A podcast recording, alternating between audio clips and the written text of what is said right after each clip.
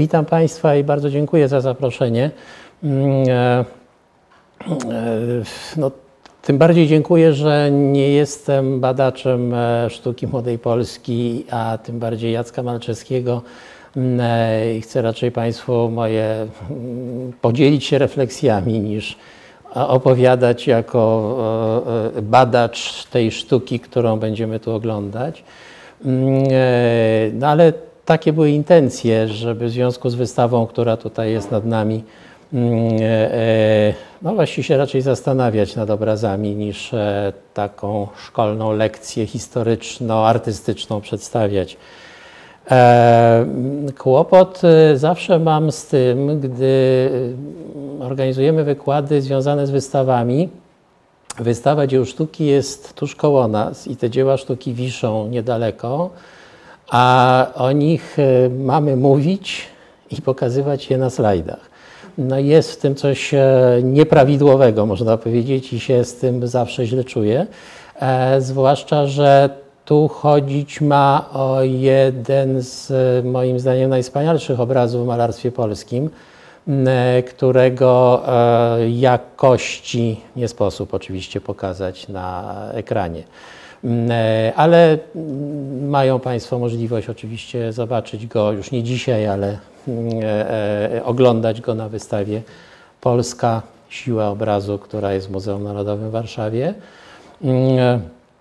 I ten tytuł wystawy mnie też sprowokował do zatytułowania dzisiejszego wystąpienia poświęconego właśnie obrazowi Melancholia Jacka Malczewskiego, Siła obrazu i czy bezsilność historii sztuki.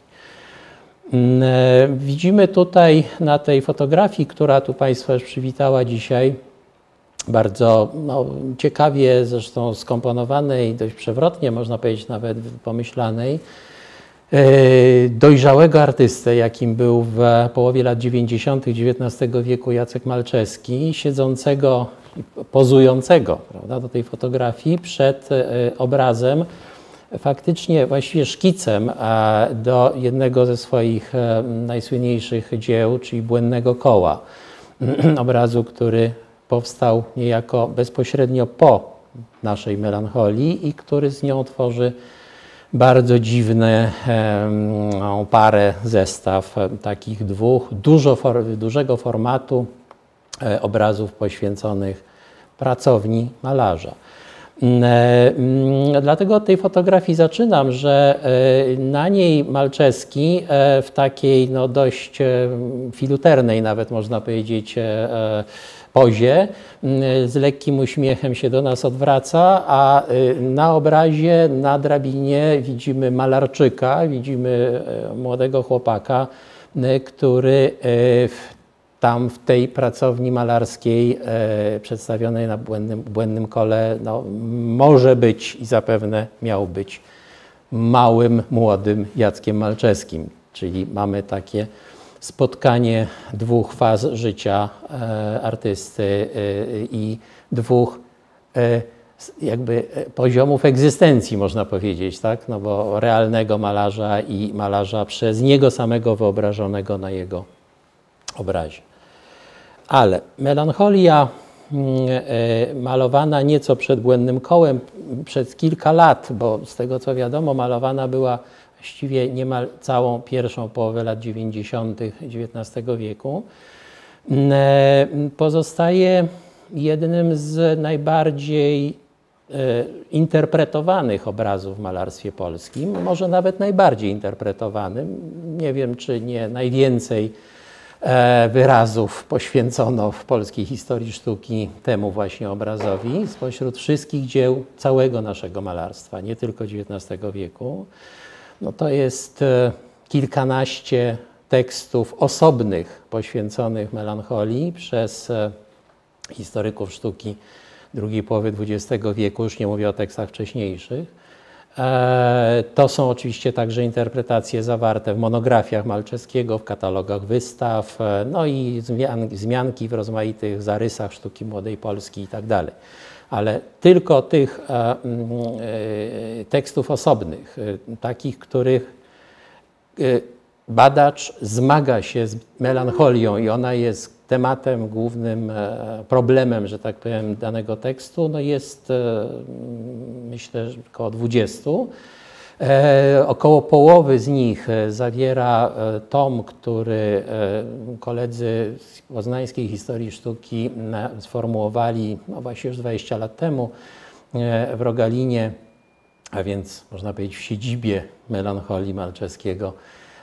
Odbyła się w 1998 roku konferencja poświęcona tylko temu obrazowi a w 2002 roku wyszedł e, drukiem tom e, po prostu zatytułowany Melancholia Jacka Malczewskiego pod redakcją e, profesora, no dzisiaj już profesora Piotra Juszkiewicza z Poznańskiej Historii Sztuki z Uniwersytetu Adama Mickiewicza. Tom zawierający no właśnie około 10 tekstów mm, z tej konferencji. Tam też znalazł się jeden tekst sławnego niemieckiego historyka sztuki poświęcony melancholii, bo o melancholii pisali nie tylko już Polacy, no jest też kilka tekstów znanych postaci zagranicznej historii sztuki, tekstów osobnych oczywiście, znowu nie tylko wzmianek czy, czy takich napomknięć przy okazji. Jest ona już jednym z bardziej znanych chyba obrazów polskich, polskiego malarstwa w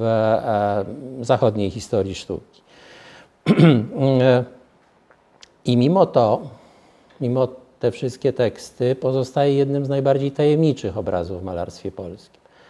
E, y, obrazów, co do których e, właściwie można powiedzieć, że nigdy się chyba nie spierano, nie, nie, nie, nie, nie, nie kłóciliśmy się o to, o co w tym obrazie chodzi, tylko dopisywaliśmy kolejne e, poziomy, czy kolejne próby e, no właśnie zrozumienia, o co w nim chodzi.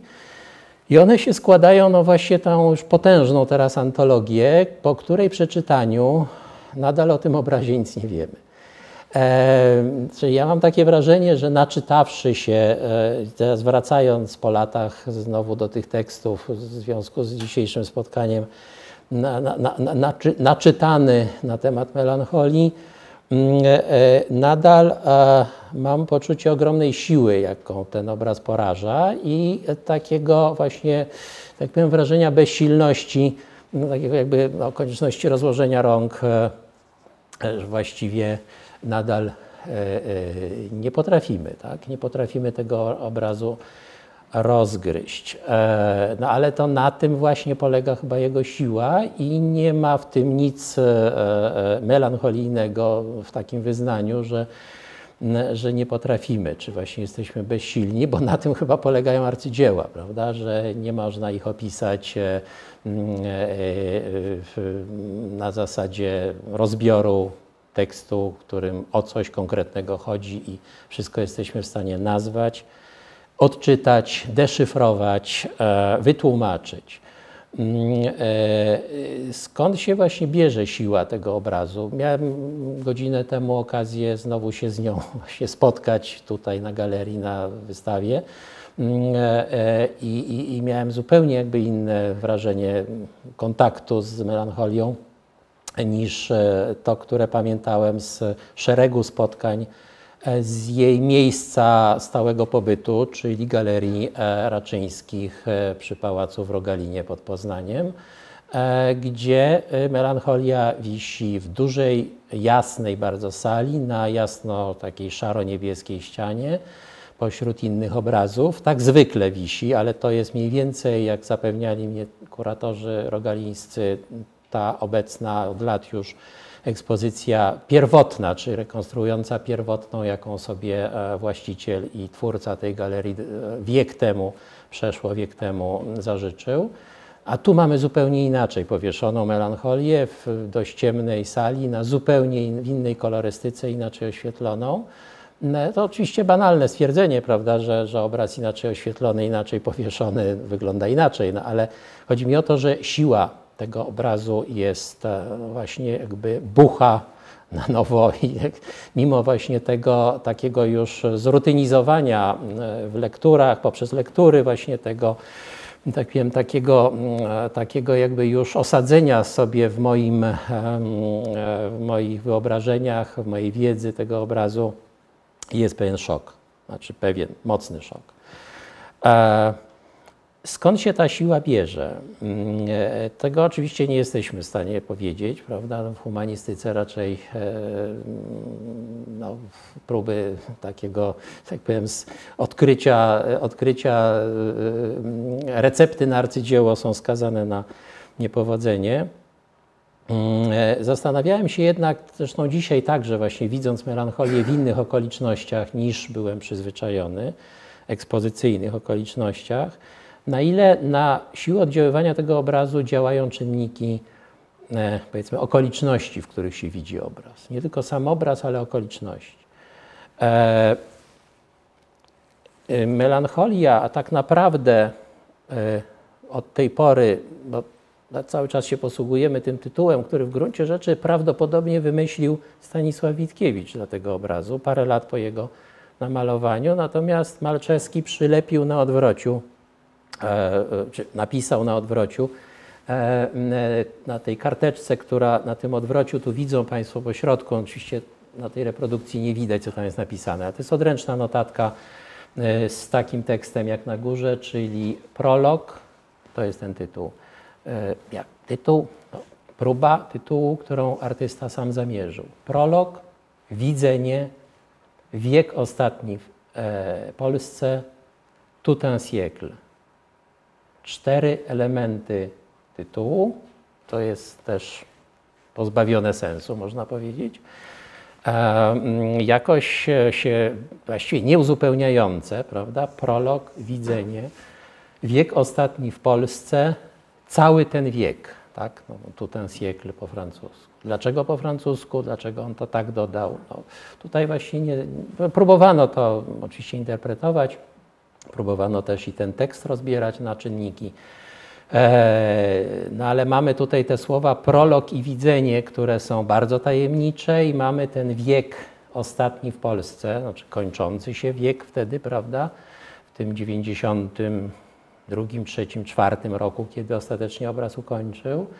Mogło oczywiście chodzić o ten cały wiek miniony od upadku Rzeczypospolitej, prawda, bo wtedy właściwie mijało dokładnie 100 lat nie, e, podległości, prawda, zaborów. Mm, I tak też oczywiście interpretowano ten obraz bardzo, bardzo często w takim właśnie duchu, mm, ale E, to jest odwrocie, którego się nie widzi, prawda? Jest to oczywiście ciekawostka, jest to taki rzeczywiście pewien, e, e, no, pewna atrakcja, można powiedzieć, natury konserwatorskiej, ale tego nie widzimy, widzimy obraz. I z tym obrazem spotykamy się w wspaniale zrekonstruowanej w ostatnich latach no, niemalże postaci sprzed e, wybuchu II wojny światowej rezydencji rodu Raczyńskich, czyli w Rogalinie, e, e, rodowej siedzibie Raczyńskich, założonej w ostatniej ćwierci XVIII wieku. Ten pałac z tego czasu pochodzi. I koło tego pałacu, właściwie przybudowana do pałacu jest galeria Y, malarstwa, która powstała no, przeszło 100 lat po budowli pałacowej mm, i jest dziełem kolekcjonera, który był mecenasem Jacka Malczewskiego, który go tam zapraszał do Rogalina mm, i e, którego e, e, obecność w Rogalinie jest dość łatwo, można dość łatwo poczuć jeszcze dzisiaj. To zdjęcie, które Państwo widzą poniżej, jest zrobione z, no, mniej więcej z kraju dziedzińca pałacowego. E, galeria malarstwa jest, tak można powiedzieć, po prawej stronie kawałeczek od tych drzew na pierwszym planie, natomiast w oddali widzimy Dolinę Warty, rozległą Dolinę Warty z taką ścianą lasu, którą Malczewski uwiecznił w innym swoim arcydziele, malowanym tam właśnie na zaproszenie Raczyńskiego w Rogalinie. Ten obraz mogą Państwo również oglądać na wystawie powyżej e, obecnie, mm, e, a tu pokazuję tylko jego fragment. E, to jest w Tumanie mm, tak zatytułowany pejzaż, jednocześnie scena symboliczna, którą Malczewski malował w tym samym czasie co Melancholię i malował ją właśnie w Rogalinie, malując dokładnie ten las, tą ścianę lasu w Dolinie Warty, z mniej więcej no właśnie jakby z kraju dziedzińca pałacowego. Mm, e, mm, podpisując zresztą e, u góry mm, e, w rogu obrazu w Tumanie Rogalin 1893 J. Malczewski. I gdy dzisiaj się jeszcze właśnie tam staje, tak jak to zdjęcie przed chwilą pokazywało, no to jeżeli zna się ten obraz, a można go potem za chwilę zobaczyć w galerii. To jeżeli, ale jeżeli zna się ten obraz, no to jest rzeczywiście zdumiewające, rzadko już dzisiaj możliwe, takie spotkanie z motywem, prawda? konfrontacja z miejscem, które znamy z jednego z najbardziej znanych obrazów malarstwa polskiego, czyli właśnie tej sceny w. E, no, prawie nic się nie zmieniło. Prawda? Jest ten kadr, te drzewa, jakby właściwie ta, taka ciemna ściana za polami jest tam nadal widoczna i e, no, jest to rzeczywiście jakiś rodzaj takiego szoku, który pozwala się niejako przenieść w czas Malczewskiego, w czas jego wizyty, czy wizyt w Rogalinie. E, gdzie oczywiście bywali także i Leon Wyczółkowski, e, utrwalający wspaniale dęby rogalińskie, między innymi e, i wielu innych znakomitych malarzy młodej Polski na zaproszenie hrabiego Edwarda Aleksandra Raczyńskiego, twórcy tej kolekcji malarstwa i mecenasa malczewskiego, który zgromadził kilkadziesiąt obrazów pędzla Jacka Malczewskiego bez, no nie, niepowtarzalną, bezprecedensową kolekcję jego twórczości. Mm, niektóre z obrazów zresztą zamawiał osobiście, jakby tak celowo, tak, czyli jakby powstawały one na zasadzie właściwie umowy pomiędzy mecenasem i, i malarzem. Mm, e, ta znakomicie dzisiaj e, mm, odrestaurowana galeria, którą tutaj widzimy właśnie, mieszcząca się tuż koło pałacu, Powstała w 1910 roku i e, no, była wtedy bardzo nowoczesnym gmachem galeryjnym, specjalnie wybudowanym dla konkretnej e, no, kolekcji kilkuset obrazów zagranicznych, europejskich i malarzy współczesnych Raczyńskiemu, malarzy polskich. E, w galerii stoi na wejściu właśnie po piersie kolekcjonera e, dłuta znakomitego rzeźbiarza Edwarda Witiga, też przyjaciela zresztą e, Edwarda Aleksandra. Mm, e, I miejsce tych właśnie arcydzieł Malczeskiego, Galerii Rogalińskiej no jest właśnie szczególne, ponieważ te obrazy tam rzeczywiście powstawały. Nie, nie wszystkie oczywiście, ale, ale jest ta grupa obrazów, które tam były malowane. No i powtarzam, możemy właśnie wyjść za galerię i zobaczyć, zobaczyć jakby widok, który miał Malczewski. Za tą ścianą, czyli mniej więcej tak jak na linii tego kaktusa, tu widzimy prawda, budynek galerii w całości i też to wyższe skrzydło, e, wyższą część, właściwie takie dwa człony tego, tego nieregularnego budynku w planie nieregularnego. E, na, na linii jakby e, kaktusa, który tutaj mamy przed, przed budynkiem, E, jakby za tą ścianą, można powiedzieć, e, jest melancholia. Tam jest jej miejsce zwykłe, prawda? Teraz jej tam nie ma, no bo szczęśliwie jest w Warszawie, a wcześniej była na północy Francji w e, Louvre, w Lens.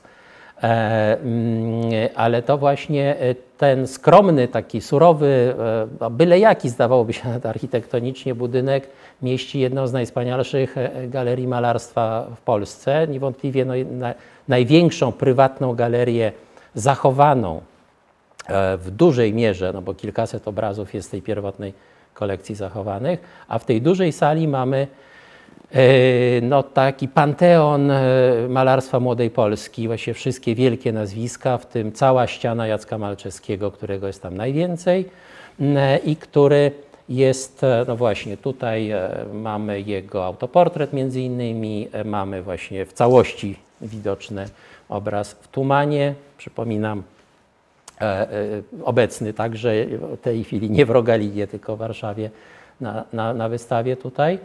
Mm, e, e, mamy e, także portret Edwarda Aleksandra Raczyńskiego. Po prawej stronie w górnym rogu wisi właśnie sam kolekcjoner, twórca tej galerii i mecenas, malowany przez samego oczywiście Malczewskiego. Też taki wizyjny portret Edwarda Aleksandra Raczyńskiego. Mm, w innych momentach, że tak powiem, eksponowany jest zdjęty ze ściany ten portret e, i dość przewrotnie ustawiony na sztalugach przed największym obrazem tej galerii, który niejako wyznaczył gabaryty budynku. To jest największe płótno Jana Matejki, jakie w ogóle on namalował, Dziewica Orleańska. Jeden z ostatni obraz. Mm, e, E, gigantyczne płótno z, z, niezwykłą masą farby, taką, którą no, znamy z bitwy pod Grunwaldem na przykład, ale to zwykle uznawany za jeden ze słabszych obrazów Matejki. Ten wielki obraz rzeczywiście Raczyński zażyczył sobie mieć u siebie przy swoim pałacu i dla niego wybudował tak wysoką halę, żeby ten gigantyczny obraz się tam znalazł, a koło niego właśnie te małe mimo że melancholia jest dość dużych rozmiarów, ale no, małe przy nim oczywiście obrazy między innymi Malczewskiego. O tym mówię też dlatego, że na wystawie Polska Siła Obrazu mm, na wejściu mamy takie niezwykłe spotkanie, które w ekspozycji, w tym wariancie francuskim tej ekspozycji, było e, e, mocniejsze o tyle, że te obrazy sąsiadowały istotnie ze sobą. Tutaj one są rozdzielone ścianą, ale są właśnie dwoma pierwszymi spotkaniami, jakie, jakie, jakie nas czekają na, no, przy wejściu na wystawę. To jest mianowicie wielki, choć nie tak jak dziewica orleańska, ale też ogromnych rozmiarów Rejtan Matejki i zaraz za nim właśnie melancholia Jacka Malczewskiego. E, I to spotkanie Matejki z jego uczniem, niesfornym, buntującym się i na koniec życia Matejki no, pogodzili się panowie, e, właśnie Jackiem Malczewskim. E, to spotkanie w Rogalinie, tutaj tak między innymi właśnie ekspozycyjnie urządzone. Tam melancholia wisi tuż obok, prawda? Czyli tam też jest to spotkanie Matejko i melancholia Malczewskiego, tu jest spotkanie melancholia i Rejtan Matejki.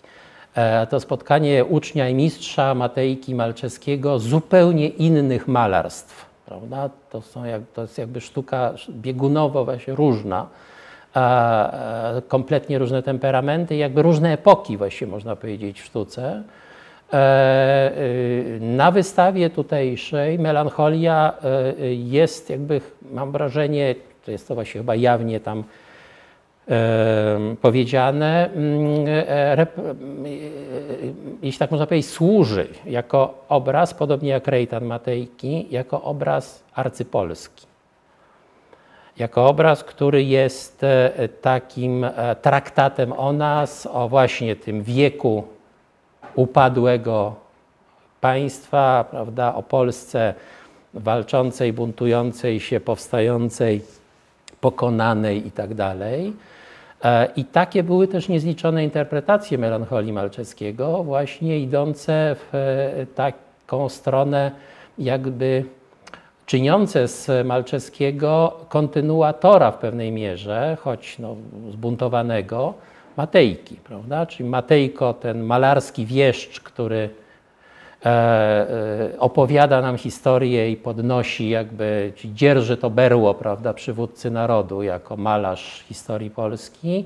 Malczewski, który pod koniec wieku w obrazach najpierw swoich e, z, pokazujących syberyjskie zesłania, jeszcze w latach 80., i potem wielu innych alegorycznych i symbolicznych obrazach, ale może przede wszystkim w melancholii byłby właśnie tym kolejnym malarskim wieszczem, prawda, tym poetą, e, malującym, ale poetą, który obok Wyspiańskiego no jest właśnie tym kolejnym wieszczem e, mówiącym Polakom o nich, e, e, smagającym ich albo pod, jednocześnie podtrzymującym na duchu.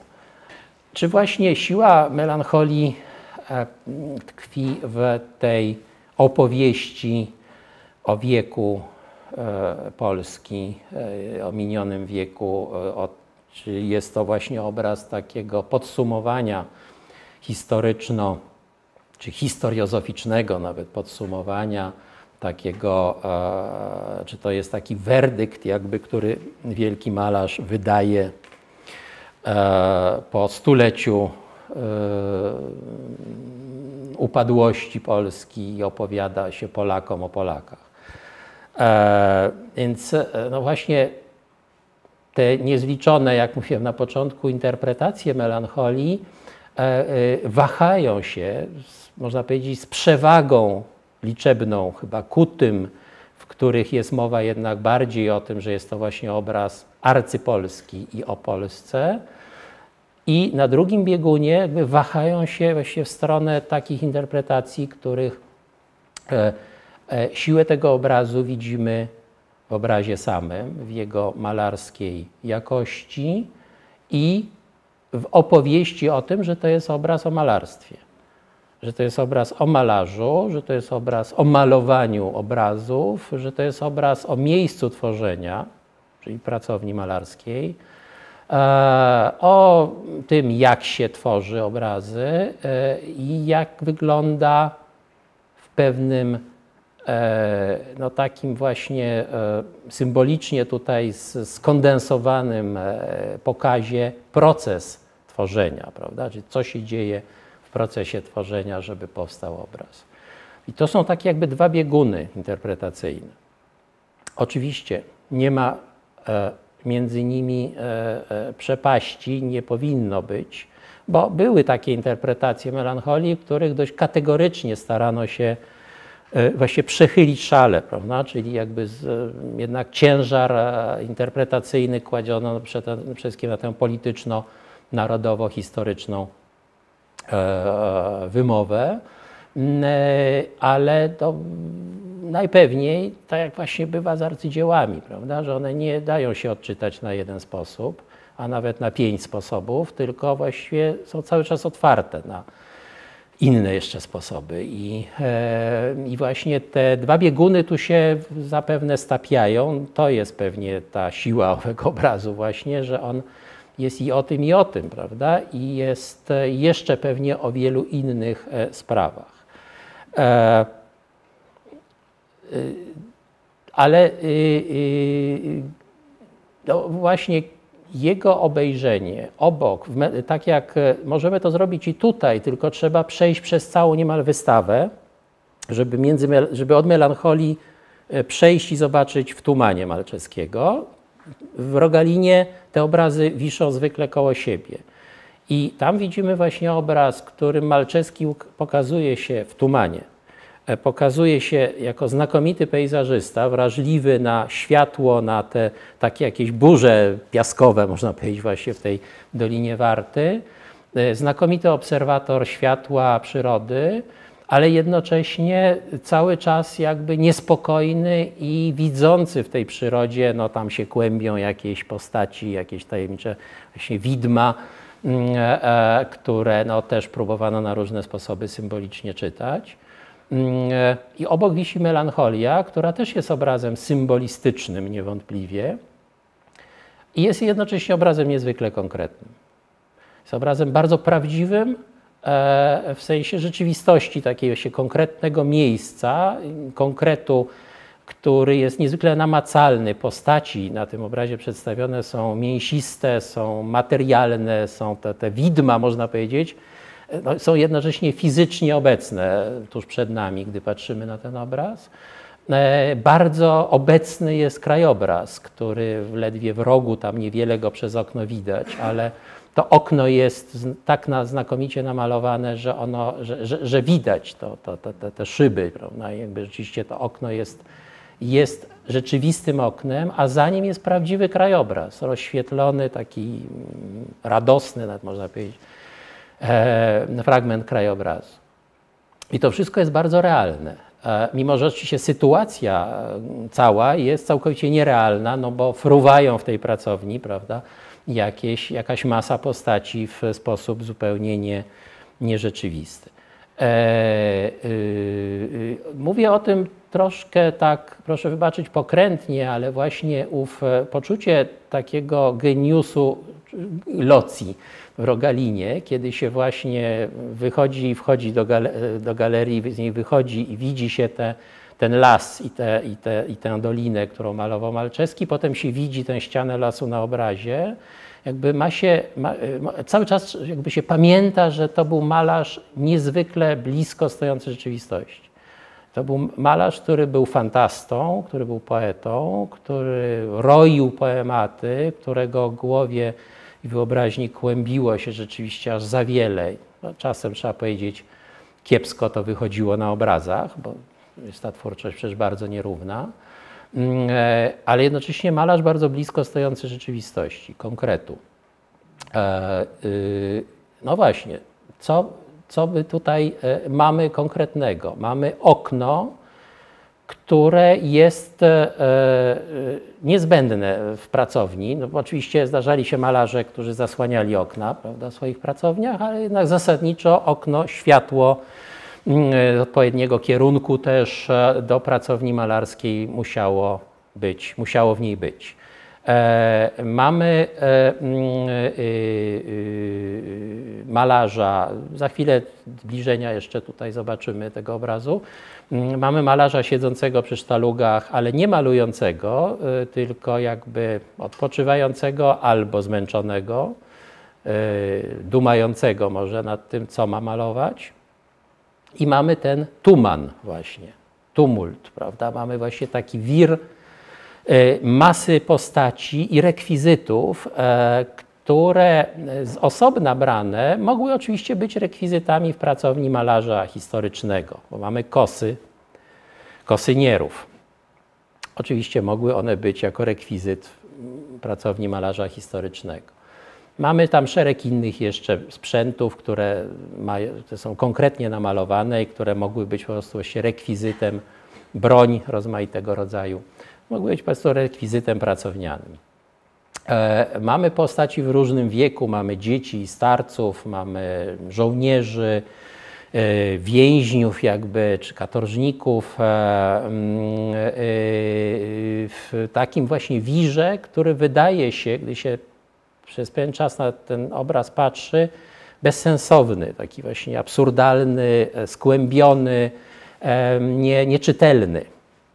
E, bo fragmenty są czytelne, są bardzo namacalne, ale całość rzeczywiście robi wrażenie takiej magmy pewnej, która się, się kłębi, która wiruje, prawda? Stąd rzeczywiście szereg interpretacji szło w stronę e, no właśnie czytania tego obrazu jako widzenia, jak to Malczewski napisał na odwrociu, jako wizji e, malarza, więc ten tumult to byłby właśnie to byłaby zawartość jego wyobraźni, prawda? To byłaby, można powiedzieć, taka próba namalowania tego, co mi się e, e, kłębi w głowie, pełnej pomysłów, pełnej inspiracji, pełnej potrzeb rozmaitych, łącznie z właśnie taką potrzebą polskiego malarza tego czasu, który nie może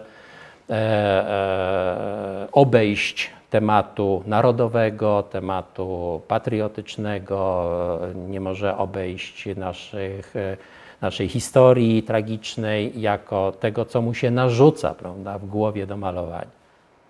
Ale on nie maluje. Znaczy, może malował, może będzie malował, ale tutaj jakby jest w takim momencie zawieszenie. ja do melancholii e, doszedłem, można powiedzieć, e, kiedyś e, w związku z zainteresowaniami e, pracownią artysty, miejscem tworzenia, sposobami obrazowania i opisywania mm, e, właśnie atelier, gabinetów pracy, e, także autoportretami artystów, a więc takimi dziełami sztuki, które były o sobie samych, prawda, które, były, które dotyczyły sztuki, dotyczyły tworzenia. Mm, e, e, niezliczona oczywiście jest i wyraźnie rosnąca w wieku XIX mm, na, nasilenie, można powiedzieć, właściwie liczebność obrazów, także wielkich, sławnych obrazów, które są po prostu obrazami pracowni. E, I e, e, gdy zaczynałem się interesować melancholią, powiedziałbym, że mierziła mnie nawet właśnie lektura tekstów starszych kolegów, znakomitych, takich rzeczywiście no, postaci absolutnych autorytetów polskiej historii sztuki, jednak w dużej mierze się kładących nacisk na to, że to jest taki właśnie obraz arcypolski, melancholia tak, jest takim obrazem arcypolskim, obrazem właśnie wieku powstań, klęsk, że jest takim e, esejem o narodzie i tak dalej.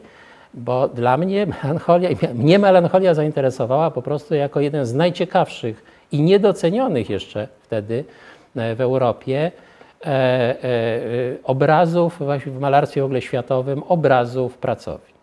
Obrazów malarza przy pracy, obrazów po prostu warsztatu artyst. E, I dzisiaj można powiedzieć, że po latach wystaw polskiego symbolizmu, samego Malczewskiego w mm, krajach niemieckich czy niemieckojęzycznych, w Anglii, we Francji, e, po tych kilku tekstach także właśnie badaczy zagranicznych, E, melancholia doszła właściwie, można powiedzieć, do tego statusu e, jednego z takich najbardziej dyskutowanych obrazów pracownianych w malarstwie europejskim XIX wieku.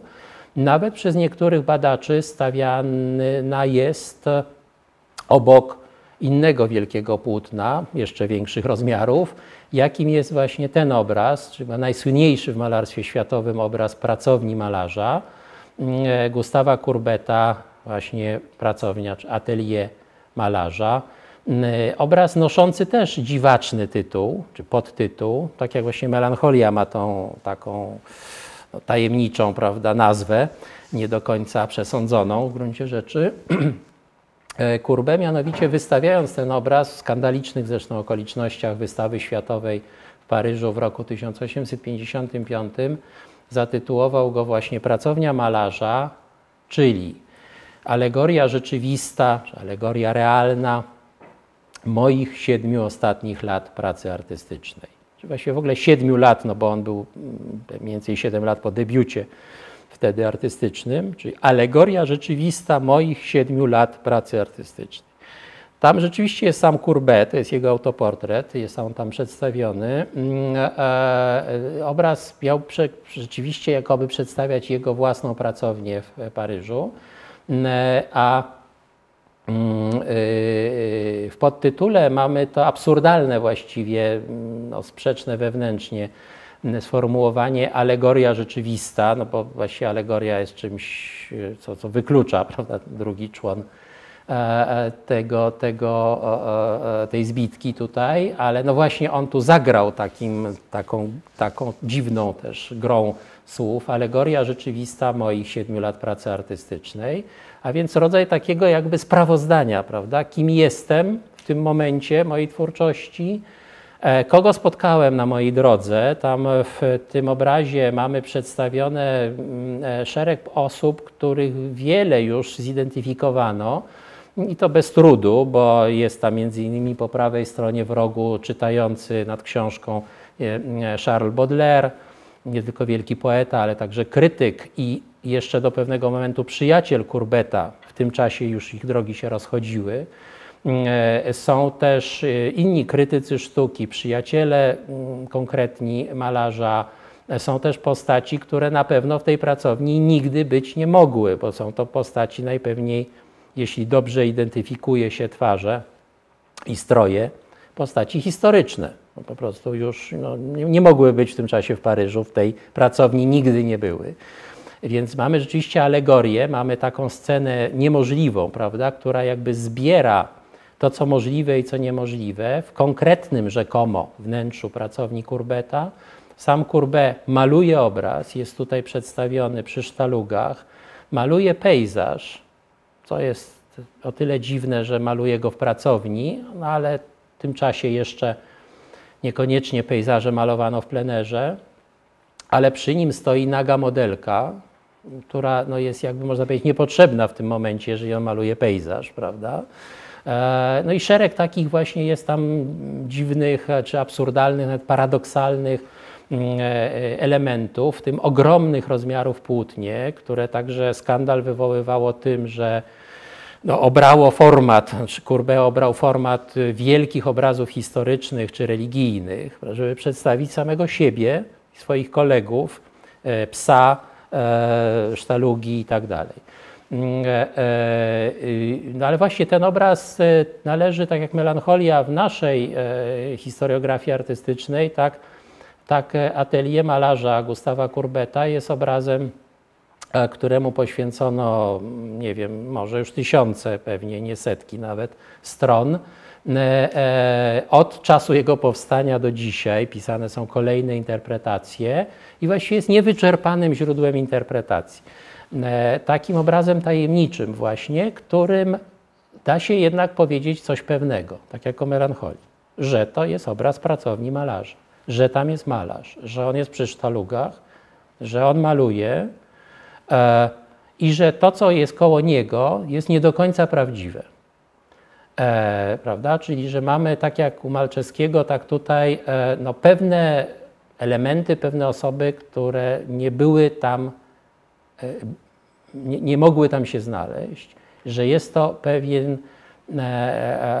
idealny, czy właśnie alegoryczny obraz jakiegoś świata, a może po prostu to jest projekcja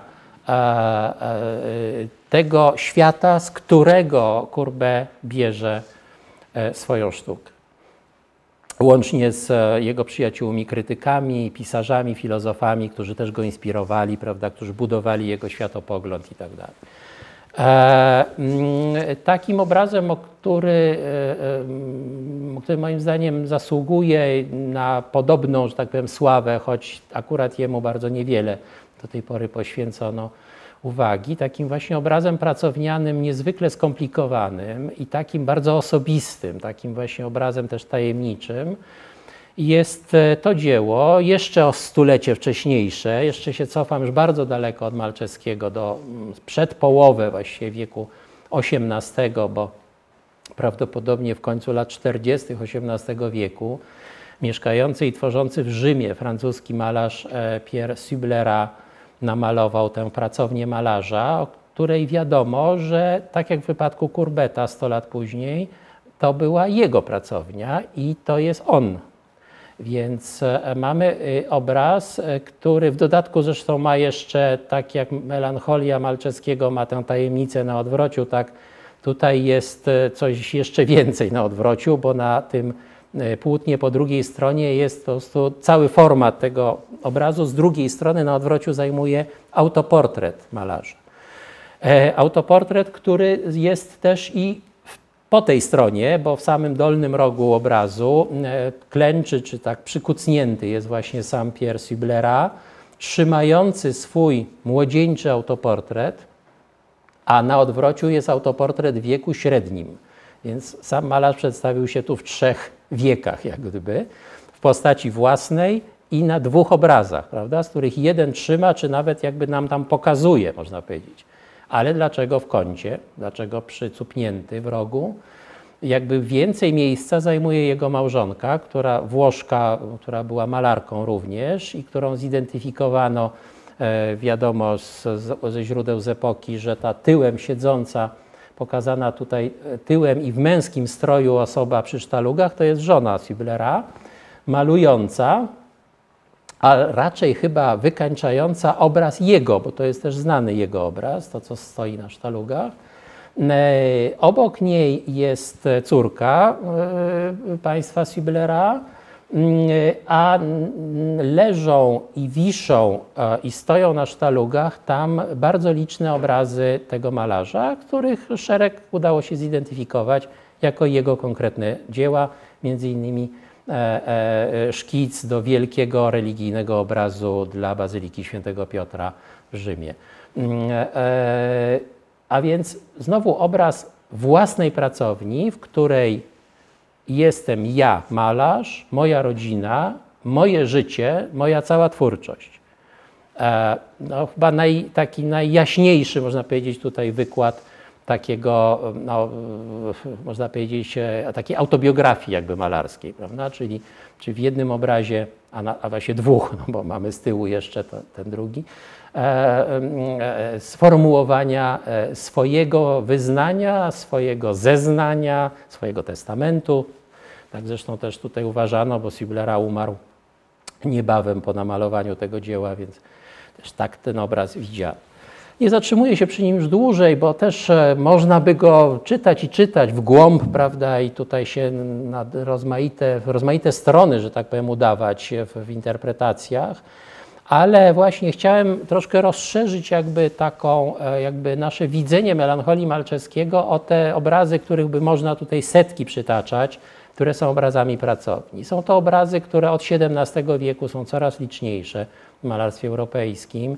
Są to oczywiście autoportrety malarzy, czasem autoportrety z rodziną, czasem autoportrety przy pracy, ale mamy także oczywiście nie tylko autoportrety, mamy przedstawienia pracowni w ogóle, jakiejś, czasem nawet pustej, a, albo takie sceny, które są tylko fragmentem pracowni, właśnie jakimś takim zestawem rekwizytów, jak tutaj holenderski obraz Dawida Bali z połowy XVII wieku, gdzie mamy gipsowe odlewy rzeźb antycznych, mamy czaszkę jako taki nieodłączny atrybut pracowni artystycznej, mamy księgi, mamy także e, szkicowniki, e, ale i muszle, i szklaną kulę. Tam po środku one są mniej widoczne. Wszystko to się składa na zapewne taką alegorię vanitas, obraz mówiący o próżności. E, w tej e, właśnie opuszczonej przez artystę pustej pracowni, czy takim właśnie kącie tylko pracowni. E, mamy już wracając do wieku XIX bardzo sławne przedstawienia własnej ściany, znaczy ściany własnej pracowni berlińskiej, najsłynniejszego malarza pruskiego tego czasu, chyba największego niemieckiego malarza XIX wieku Adolfa Menzla, który dwukrotnie w roku 1852 i potem 20 lat później, 72, namalował właśnie ściany swojej pracowni, tylko fragment. Jego tam nie ma, nie ma malarza, nie ma sztaluk. E, są e, w tej pierwszej scenie po lewej stronie jest fragment palety widoczny na dole, ucięty, a poza tym tylko właśnie czaszka, gipsowe fragmenty, E, w tym drugim obrazie późniejszym mamy szereg masek nawet gipsowych, także znanych osobistości. Tam jest Dante, tam jest Wagner między innymi. ale y, też e, takie jakieś utensylia rozmaite. Można powiedzieć, że właśnie taki fragment e, zabałaganionej nieco ściany pracowni artystycznej.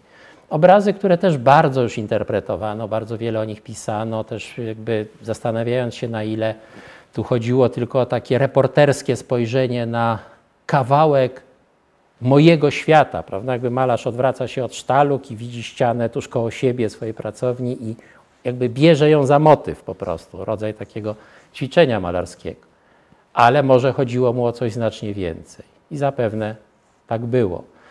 E, yy, więc znowu, to są takie obrazy, e, którym historia sztuki poświęciła bardzo wiele uwagi. E, y, właściwie jakby niekończąca się opowieść interpretacyjna, niekończąca się takie poszukiwanie e, tego sensu, czy tych sensów, prawda, aż z jakąś nadzieją, że dojdziemy wreszcie do pełni odczytania. No ale wiemy raczej w humanistyce, że, że tego końca nie ma, prawda, że tego celu nie ma, że trzeba go tylko szukać.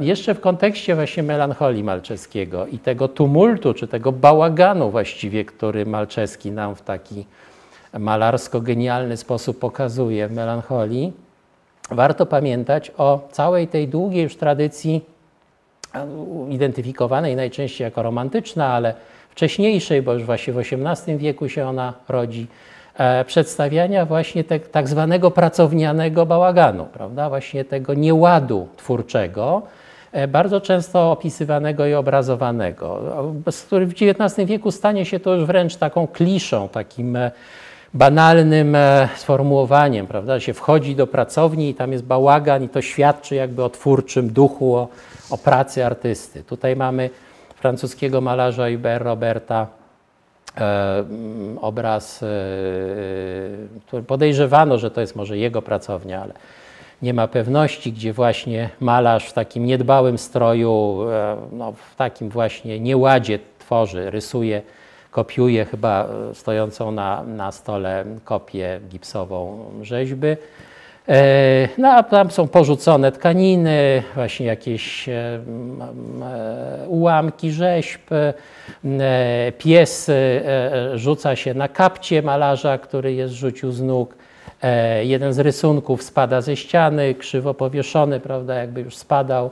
Więc właśnie można powiedzieć, że takie ostentacyjne właśnie pokazanie tego nieładu, który zaczyna być w końcu już XVIII wieku identyfikowany z genialnością. Geniusz nie przywiązuje wagi do porządku, prawda? Geniusz tworzy w, szale, e, w takim właśnie ten wir twórczy go porywa, w związku z czym już nie tylko prawda, rzucamy kapcie i e, nie dbamy o układ przedmiotów, ale właściwie cały świat realny się koło nas wali, co w tej karykaturze pokazał w e, początkach XIX wieku angielski rysownik Thomas Rowlandson.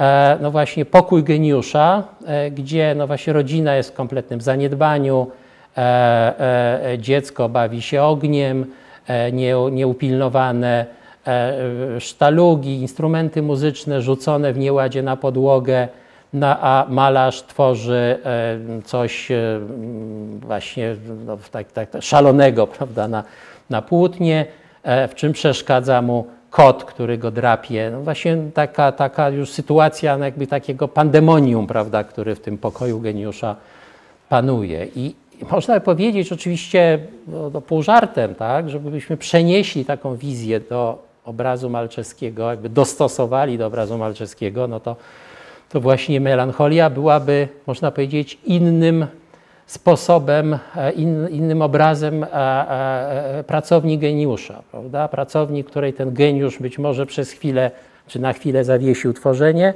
natomiast jego właśnie genialna wizja się z niego jakby wylewa, prawda? Poza niego jest już nieogarnialna i opanowuje całą, e, całą pracownię. E, jeszcze inną ewentualnością, jakby drogą, można powiedzieć, do myślenia o melancholii jest czytanie tego obrazu, melancholii Malczeskiego oczywiście jest czytanie tego obrazu jako e, wizji snu artysty. E, dlatego tu przywołuję obraz też z kolekcji raczyńskich, choć zakupiony przez o dwie generacje wcześniejszego wielkiego kolekcjonera z tego rodu, Atanazego Raczyńskiego. E, braci Rippenhausenów, malarzy niemieckich, e, przedstawiający sen Rafaela, e, któremu przyśniła się Madonna z dzieciątkiem przychodząca do jego pracowni, z czego powstawać zaczęła, powstawać zaczęło arcydzieło Rafaela Madonna Sykstyńska. Mm, Rafael tu rzeczywiście śpi, odłożona paleta. Mamy po prawej stronie właśnie w chmurze, prawda, takiego sennego widziadła tę wizję senną Madonny, a po lewej stronie w cieniu stoi już płótno z rysunkiem jakby zaczętym, prawda, takim narysem przygotowanym do obrazu, do, do malowania tego obrazu, tak jakby Rafael czekał, prawda, na ten sen, inspirację snu, która pozwoli mu obraz malować, pozwoli mu obraz kończyć. E, e, jedno drugiego nie wyklucza, prawda? Można oczywiście sen widzieć jako metaforę inspiracji, e, natchnienia, natchnienia boskiego, które spływa na geniusza. I melancholię dałoby się zapewne opisać w kategoriach właśnie wizji sennej. I powracając już tak na koniec do niej, właśnie do samego obrazu i do tej epoki się, tak powiem, znaczy wracam do epoki Malczewskiego. Mm, e, e, e, przypominam Państwu tutaj taki piękny rysunek, się karton, to jest dużych rozmiarów rysunek zapomnianego, nieco dekadenckiego, takiego się typowego przedstawiciela cyganerii artystycznej młodopolskiej Antoniego Kamieńskiego. Niedokończone dzieło, które jest jeszcze jedną właśnie taką, e, można powiedzieć, e, e, już niemalże strywializowaną wizją pokoju znaczy, artysty. No, pracowni tutaj to jest pewnie taka biedna mansarda, prawda, taki strych biednego artysty, który, jak się wydaje, już chory dogorywa w tym, na tym strychu, na takim barłogu właściwie a, a, a, e, widzi nadchodzącą śmierć, bo w tych, e, wśród tych przedmiotów, gdzie tam są takie gipsy, maski też, odlewy, no są rozmaite konkretne przedmioty, wśród nich pojawia się jednak ewidentnie zjawa. E, pojawia się, tak jak u Malczewskiego w Melancholii właśnie, zjawa i jest to zjawa E, szkieletu, prawda, śmierci, śmierci z takim cieniem jakby kosy, prawda, która przychodzi do tego zapewne umierającego artysty. A może jest po prostu tylko jego wizją. Mm, e, y, Malczewski przez całą właśnie twórczość zmagał się z problemem samego siebie jako malarza. Jak wiemy, namalował mnóstwo autoportretów, przedstawiał się w różnych sytuacjach, pozach, kostiumach.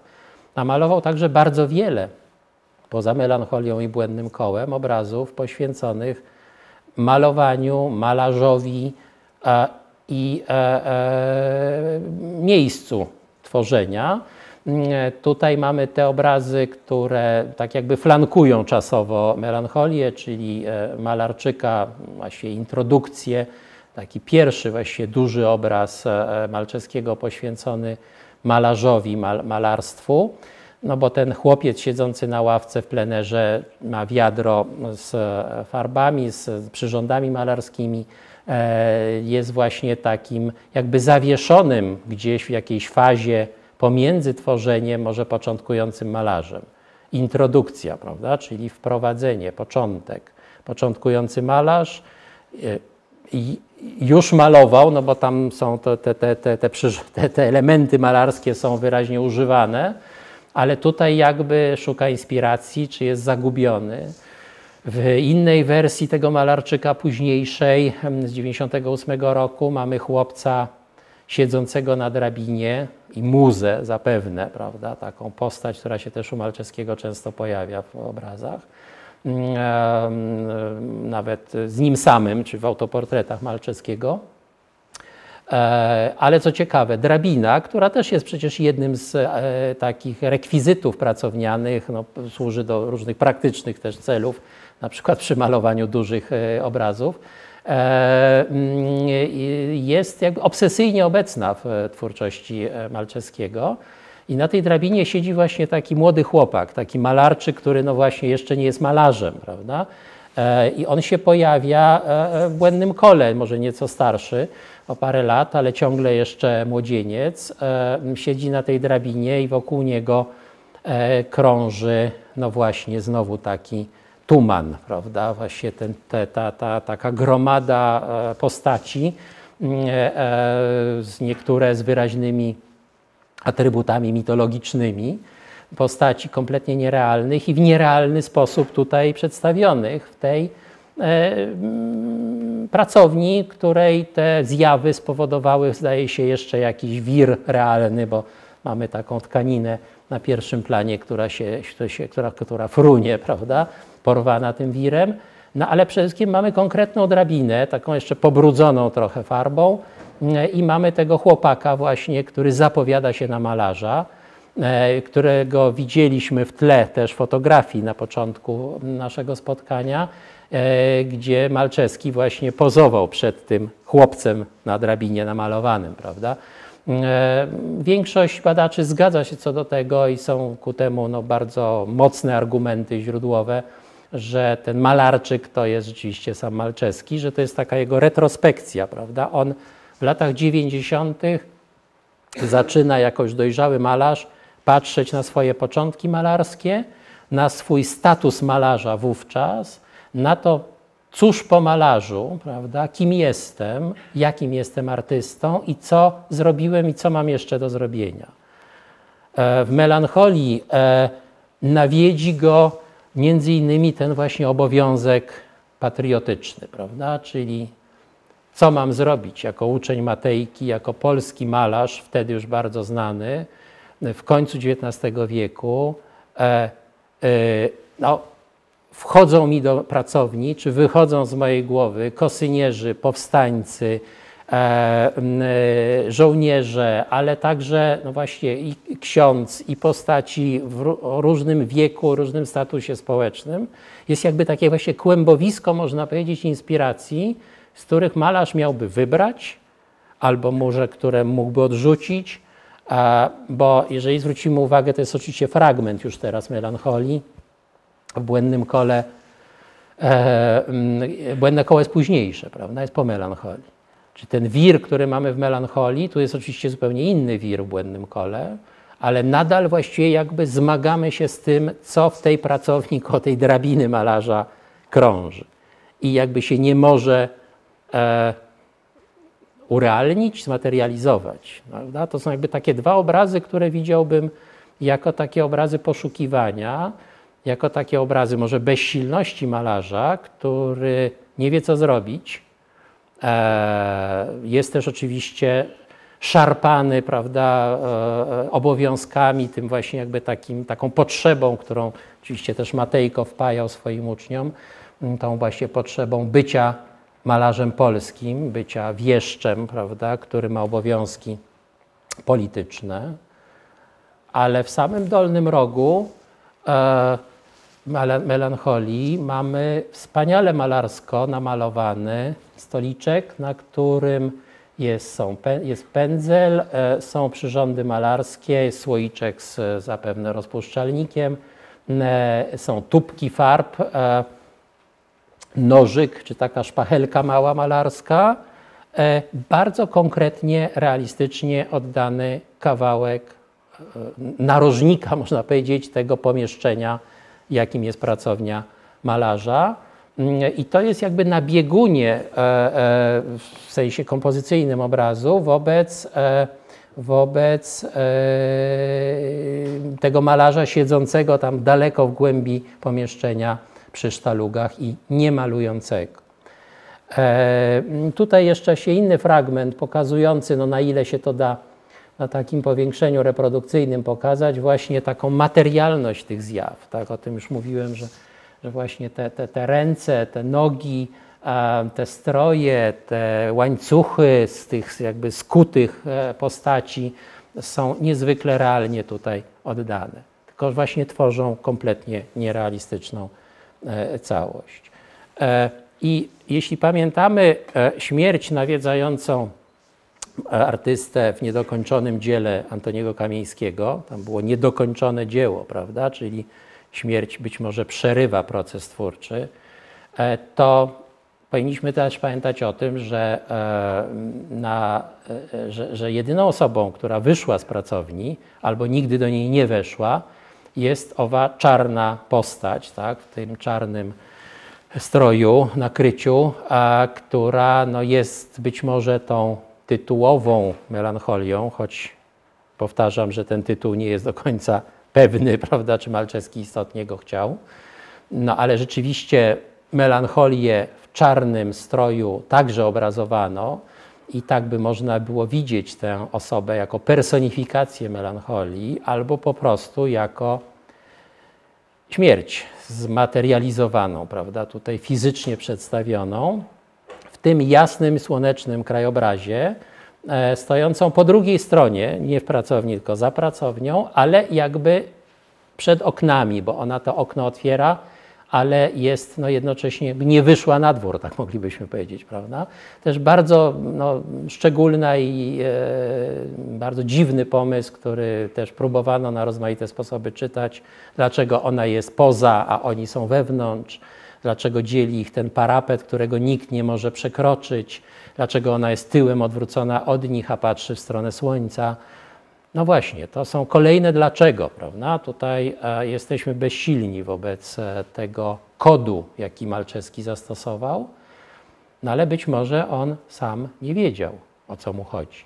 No, być może arcydzieło polega właśnie na tym, że ono się wymyka artyście, że on nie maluje dokładnie tego, co sobie wymyślił od A do Z i kończy w momencie, kiedy realizuje wcześniej przyjęty program, no tylko właśnie, że kłębi się w nim ten świat, ta rzeczywistość historyczna, polska, y, jego własna, jego obsesje, jego obowiązki, jego niepewności i on próbuje je rzucić w obraz, prawda? Próbuje napisać, znaczy namalować ten poemat, ale no właśnie, to się nie udaje, to się kłębi. I, błędnym, i mamy błędne koło, tak? Jakby mamy taką sytuację właśnie pewnego, e, pewnej niemożności e, dojścia do celu, no bo w błędnym kole jesteśmy właśnie cały czas, prawda? E, tytuł Melancholia byłby tu rzeczywiście na rzeczy, no bo melancholia jako, jak dawniej uważano, wrodzona, przyrodzona artystom przypadłość e, wiązała się między innymi właśnie z genialnością, z tym, że geniusz, że geniusz miał być wedle niegdysiejszych pewnych koncepcji, e, no już dawno oczywiście XIX wieku zarzuconych, ale geniusz miał być melancholikiem, ponieważ nigdy nie jest zrealizowany prawda? nigdy się nie, nie, nie, nie zrealizuje w pełni. Zawsze jest w drodze, zawsze coś próbuje, ale to coś mu się wymyka, więc tu w tym sensie mielibyśmy tak może pojmowaną melancholię w tym obrazie Malczewskiego, albo właśnie w tym zestawie tych dwóch wspaniałych dzieł, czyli właśnie melancholii i błędnego koła, a może jeszcze trzech właśnie z tym tajemniczym pejzażem rogalińskim, w Tumanie. Więc e, ta tytułowa moja dzisiaj bezsilność historii sztuki nie jest e, e, wyznaniem melancholika, jest raczej stwierdzeniem pewnego faktu, że no jest właśnie taki banał, właściwie choć może dość efektownie brzmiący, że, że historia sztuki polega na właśnie takim nieustannym uświadamianiu sobie naszej bezsilności wobec obrazów, no a zwłaszcza wobec arcydzieł no właśnie uświadamianiu sobie tego i zadawaniu tych pytań, prawda? Dlaczego to, dlaczego tak, e, o co chodzi, jak to mamy rozumieć, ale raczej właśnie na zadawaniu pytań, nie dawaniu e, objaśnień e, e czy takich e, dokładnych recept, jak czytać obrazy Jacka Malczewskiego na przykład. E, I gdyby Państwo przeczytali te wszystkie teksty o, Malczes o melancholii Malczewskiego, to to sądzę, że, że też nie mieliby Państwo jednej gotowej koncepcji, jak właśnie ten obraz rozumieć. Dziękuję bardzo.